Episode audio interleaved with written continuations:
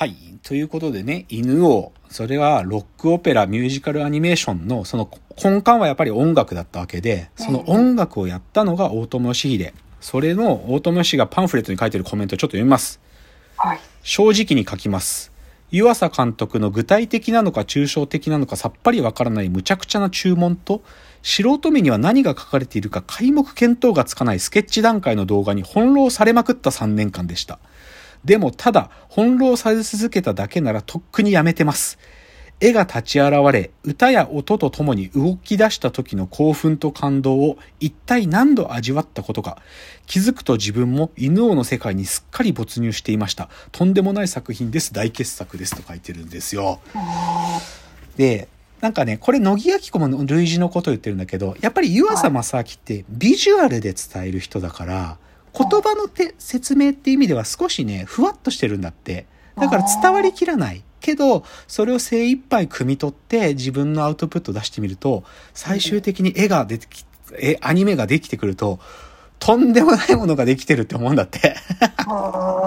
とんでもないものができてるって。乃木明子も同じね。なんか、乃木明子は脚本書いてる段階で、やっぱり脳書きもだからさ、脳の部分どう書くかなみたいなことを、まあ、脚本上はいろいろ書くんだけど、もうなんかそんな心配が杞憂だったっていうのは、もう湯浅正明は最後脳の部分を結局作ってくると、自分全くこんなこと考えてなかったっていうのがドカーンって出てきて、も圧倒されんだって。でも、でも、そん、でも作るプロセスはそれだけ難しかったっていうのよ。うんやっぱり説明が何を湯浅正明が意図しているかやっぱり組み切れない説明であったことは事実。だからそれに翻弄される長い時間が続くんだけどでもそのドッカーンって出てくる見た見たらそんなもの吹き飛ぶんだって言っててね。すごいよね。すごいよね。で最後じゃあスタッフでどっちかというとスタッフというよりキャストで触れとかなきゃいけないのはじゃあそのはい。犬王っていうのと友名友一っていうこの二人の主役を演じたのが友一の方がまず森山未来さんがやってるんですね。もうやっぱね、森山未来ってこんなに歌歌えたんだって思うくらい驚く。うまい。歌もうまいよ。やっぱり抜群にうまい。うまいっていうか、あ、友一ってこういうやつだなってもう一瞬でもう、うんで、もう一人がやっぱ最重要で、はい犬王をやったのが、女王蜂という、まあもう本当にね、カリスマ的な存在のバンドのアブちゃん。アブちゃんです。はい。で、まあ、アブちゃんっていうのはそのね、ちょっと、性別で言うともう男性か女性かわかんないんですけど、うんでもそういう、こう、かっこいい女の人の格好した人が犬をやっててね、もうね、歌も半端ないの、アブちゃんのね、もうこんな低音とこんな高音出るのっつうぐらいグーだし、で、面白いのが書いてあるのが、アブちゃんはこのアニメにね、私は声優として参加したんじゃないと書いてあるんですよ、パンフレットに。うんうんうん声優として参加したんじゃなくて、はい。熱量として参加したんだと。声優って、そう、あ、ごめん。ごめん熱源。熱源として参加したんだと。うん。そう。熱源として呼ばれているんだという自覚でやったっつって。だからね、森山未来の歌の部分は、アブちゃんと一緒にね、アブちゃんに個人的に習いながら歌の部分作ってったんだって。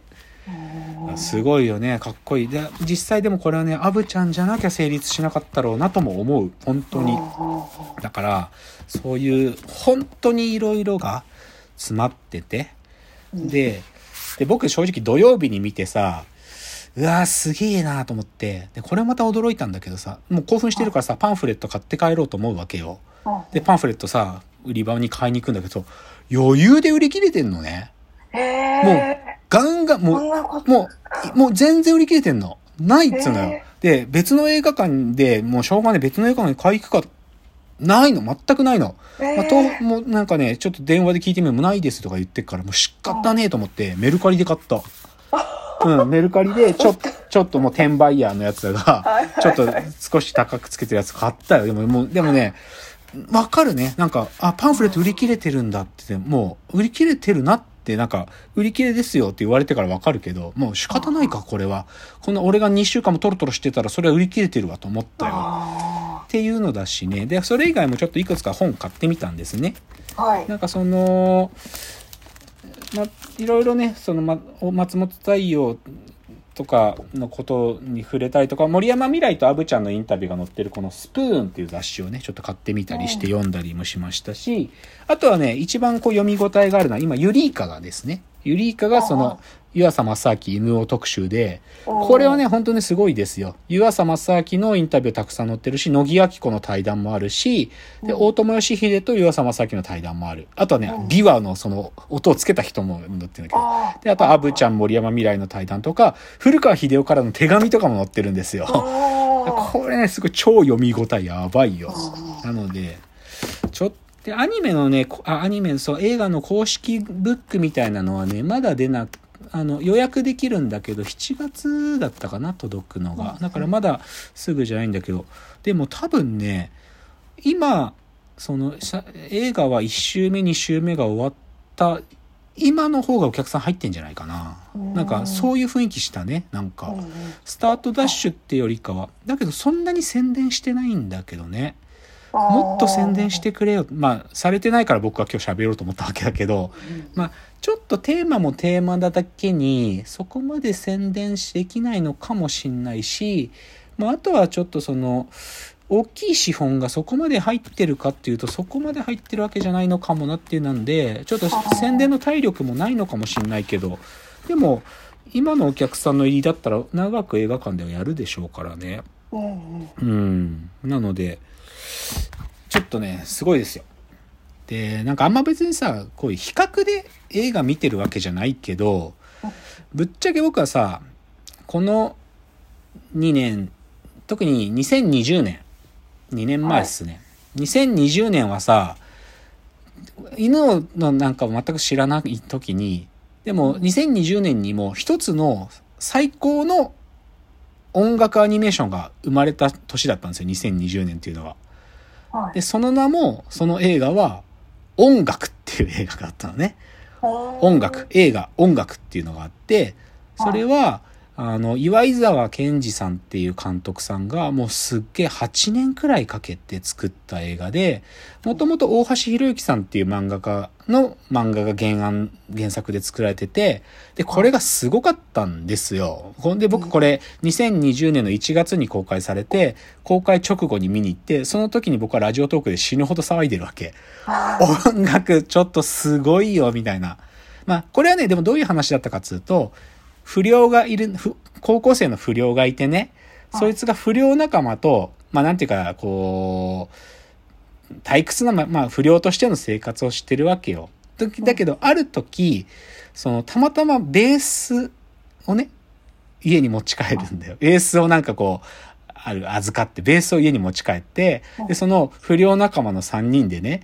ベース2つと、シンバルとかなんもない、2つくらいしかないドラムで、ドンドンドンドンって叩くしかできないドラムの、このベース2つとドラムだけで、そいつらのロックが始まるんだよ。そうそう。だけど、それが、